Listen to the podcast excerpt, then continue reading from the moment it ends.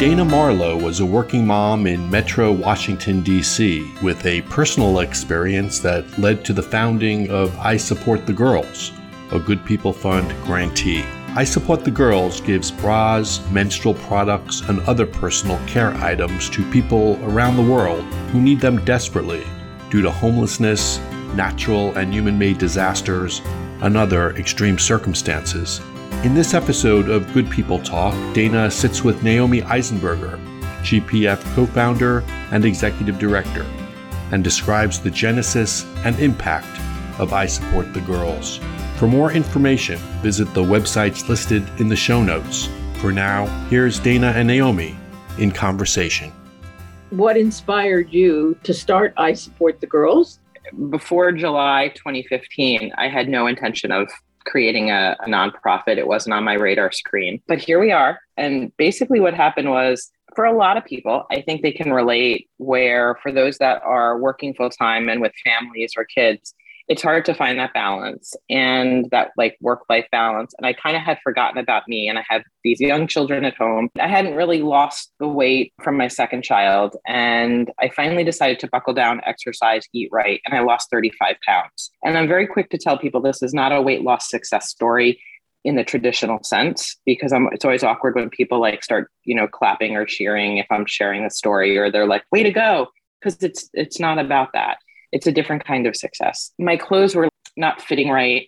And so I needed new clothing. And in with that, I also needed new bras. And I was just kind of cinching my belt tighter, wearing looser tops. And one morning my husband said to me, Listen, Dana, I know you're not going shopping for new clothing, but you have got to get to the mall.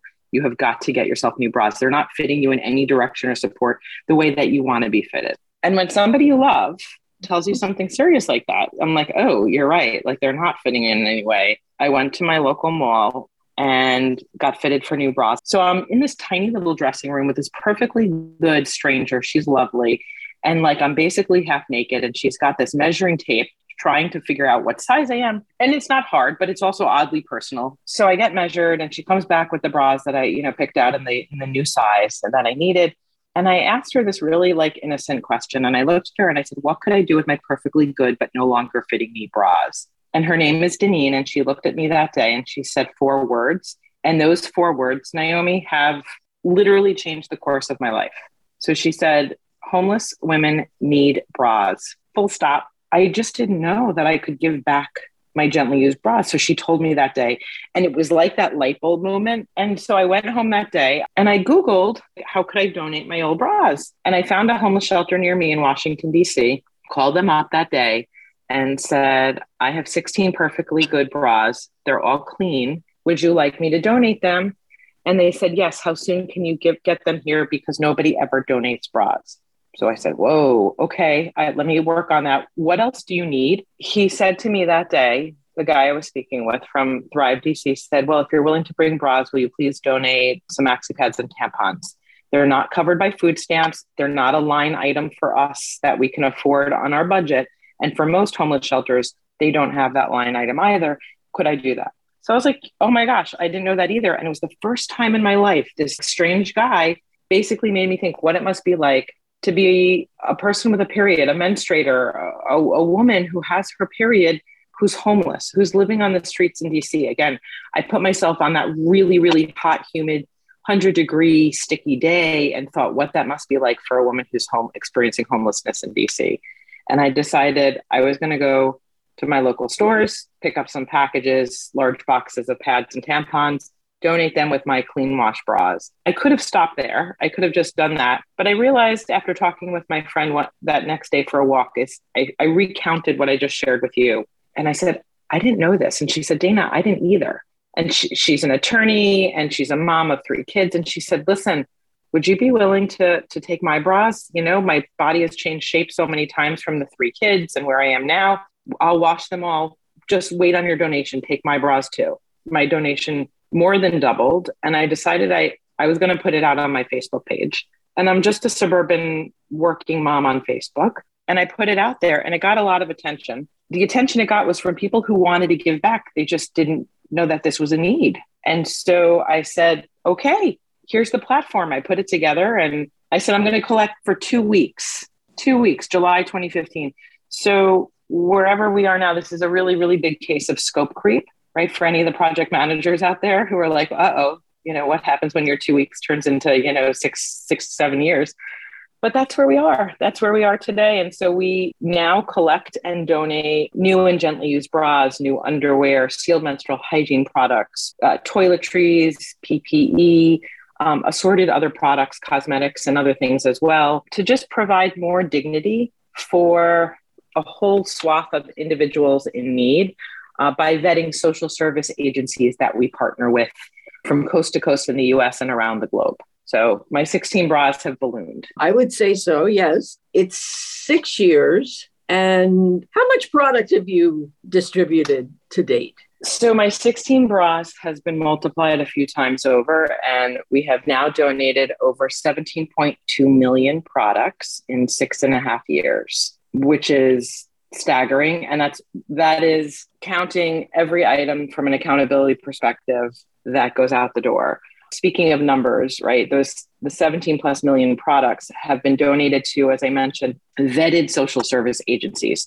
So we aren't doing necessarily street outreach. We are vetting other nonprofits or NGOs or social service agencies, or it, it's a pretty long list of what it includes, the kinds of agencies that we partner with. And we've we've worked with over 3,600. That includes low income public schools. We partnered with the City of Chicago's Department of Public Health and Department of Public Education to make sure that their students um, who couldn't afford menstrual products, who were missing out on math class day after day, every single month because they had their period, would not miss more school. We partner with correctional facilities so that uh, women in jails and prisons in from Indiana to Texas can have access to menstrual hygiene products and don't have to try and pull the cotton out of a pad and roll it up to try and make a tampon so that it lasts longer or use toilet paper. We partner with homeless shelters, LGBTQ organizations, trans specific organizations,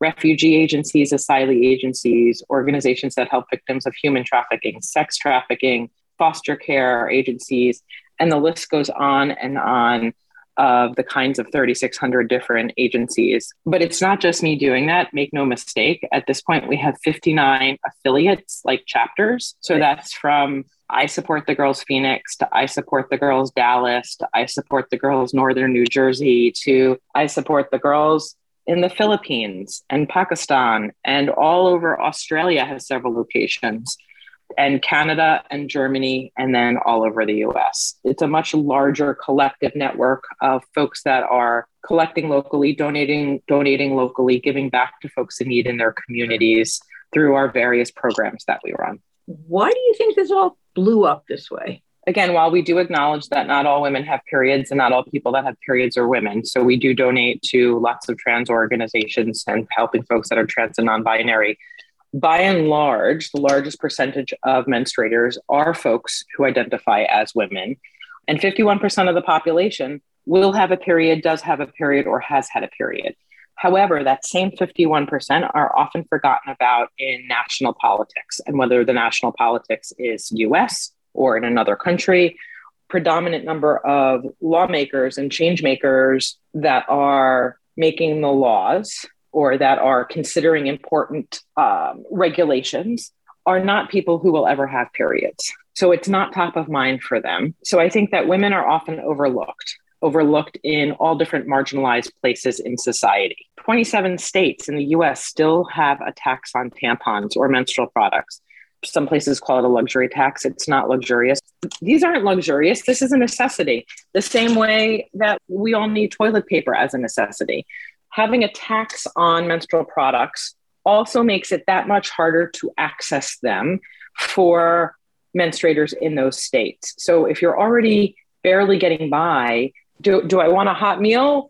Or, you know, do I want to feed my kids or do I want to get that package of, you know, maxi pads that now I have to also have a be able to pay the tax on? And it's every single month, month after month. And so I think having the tax makes it that much harder. So that's the second thing, right? In addition to most lawmakers are not women. Um, so they're not thinking of issues that necessarily focus on women's health.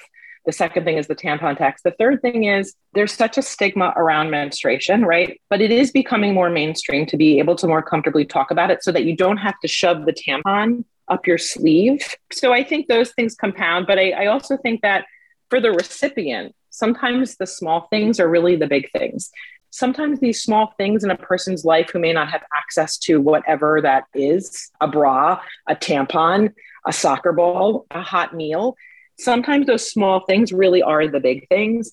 And I think when you compound all of those examples that I shared, that's why we are where we are today. What's the most unusual crisis you recall responding to? I mean, we know there's hurricanes, we know there's right. Ukraine and so forth. Totally, totally. So I would say, first off, for your listeners who just heard the story, right? I'm a working full time mom who then suddenly created this little pro- Dana's Bra project. It needed a, a, snazzier name. And I thought I was keeping it local to DC. And then it just kind of grew and grew, and the need was everywhere. And it was like a supply demand and just kind of marrying that. But I didn't imagine all of a sudden being heavily involved in disaster relief. We've been on the phone with Red Cross. We've had FEMA folks. At this point, we're we're six years in. At first, it was it was a hurricane. There was a flood and then it's it's been wildfires and tornadoes and hurricanes and floods and tsunamis that we have responded to and we constantly are responding through our disaster relief initiative but we also have that's our natural disasters we have a second prong that are more economic disasters and that's where i'm going to answer your question of what's the strangest disaster that we didn't know was a disaster I'm going to put the COVID 19 pandemic aside because we're still responding to that. And that's, you know, that's two plus years into this pandemic and when it hit there was a shortage of not only toilet paper but also people were hoarding menstrual products pads and tampons but in January 2019, we started seeing requests from federal employees and government contractors, which again, in my day job, I am a government contractor. Okay. But from sp- different organizations, different federal agencies that they needed products, not the agency, but the employee. And that was because of the federal furlough of January 2019. And I never thought I wasn't going to put a government furlough alongside hurricanes and wildfires. But that was the first economic disaster that we had to respond to. And then at the beginning, we put the global pandemic in there. And now it's ongoing, and we have a 35% increase that hasn't let up in the last two years because people were being laid off because they were no longer even able to access free products at pantries because pantries were shut, food pantries were shut down homeless shelters were shutting down covid was starting to be rampant. And so i would say that's that's been the other one. The other the other element i didn't consider us getting involved in is we have a pretty great strategy on how we respond to disasters. But i never thought that i was going to have to say that like periods don't stop for war. I, I went on record years ago and said periods don't stop for hurricanes to raise awareness that when people are fleeing and evacuating their home, they think they're going to be back in three or four days and that things might go back to normal and they can go back to their local pharmacy and get their supplies, but it's not. And so when the Afghan refugee crisis hit, we were ready. This year, with the Ukraine Russian war situation, we have sent 100,000 products and we're using a lot of the same principles that we use for hurricanes, which is we're sending products to where people are evacuating to, where there is already uh, mutual aid and humanitarian aid in place, uh, versus dropping it into where the people are and it's harder to access.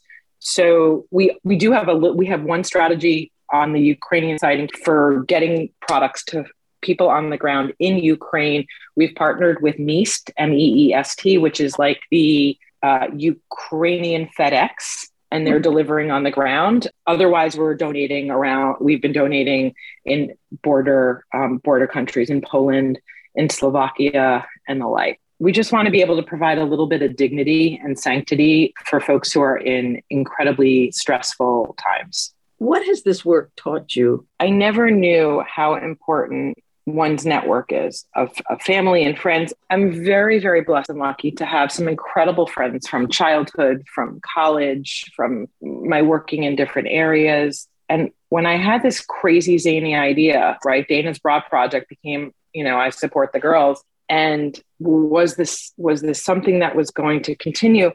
It was never just me with this idea. It was a lot of people who are much smarter than me, who I've been blessed to surround myself with. It's a collective nonprofit, it's a collective project.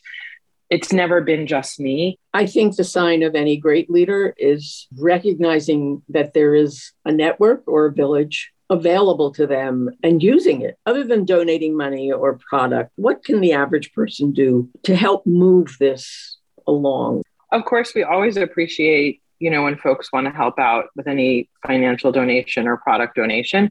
But there's something bigger that everyone can do, whether you're a person who menstruates or not, whether you're a middle school boy on a soccer team or a mahjong playing grandma in Boca, both can raise awareness in different ways. So there's no reason people can't talk about it at the mahjong table or the canasta table or for the kid in high school or middle school. You know what? It might be embarrassing to carry a couple pads, you know, in their backpack, but you know, my, my kids do, and not every school nurse has them. And it's not a big deal. My kids also carry band-aids. So it, it's not a it's not a huge lift. It's not going to take up so much real estate in the backpack. Teach other people about it, right? So if you have younger folks who may not know about periods, educate the young people in your lives, regardless if they'll ever have a period or not. And don't be shy about talking about it to break the taboos and the stigmas around menstruation or bras. You can check out our website at isupportthegirls.org and you can find us. So if you're a person on TikTok, come follow us on TikTok. If you like Snapchat, hit us up on Snap. If you're you want our Twitter articles or our face, Facebook funnies or Instagram, let us know. And what you could do to help that doesn't really cost any money and very little time is just sharing our content or any nonprofit that you like to get behind or any organization the way you always do but for nonprofits, it's extra valuable because you're sharing information that could light a spark for somebody else in your network that you had no idea that this was a personal matter or personal interest or teach them something. That is very powerful. And anybody then can do that. You can talk about it, you can share about it. Thank you so much for giving us your time. Thank you for an enlightening conversation. Well, thank you so much, Naomi. I always enjoy chatting with you, and I appreciate you taking the time to speak with me on your podcast. Thanks again, Dana. Have a great day.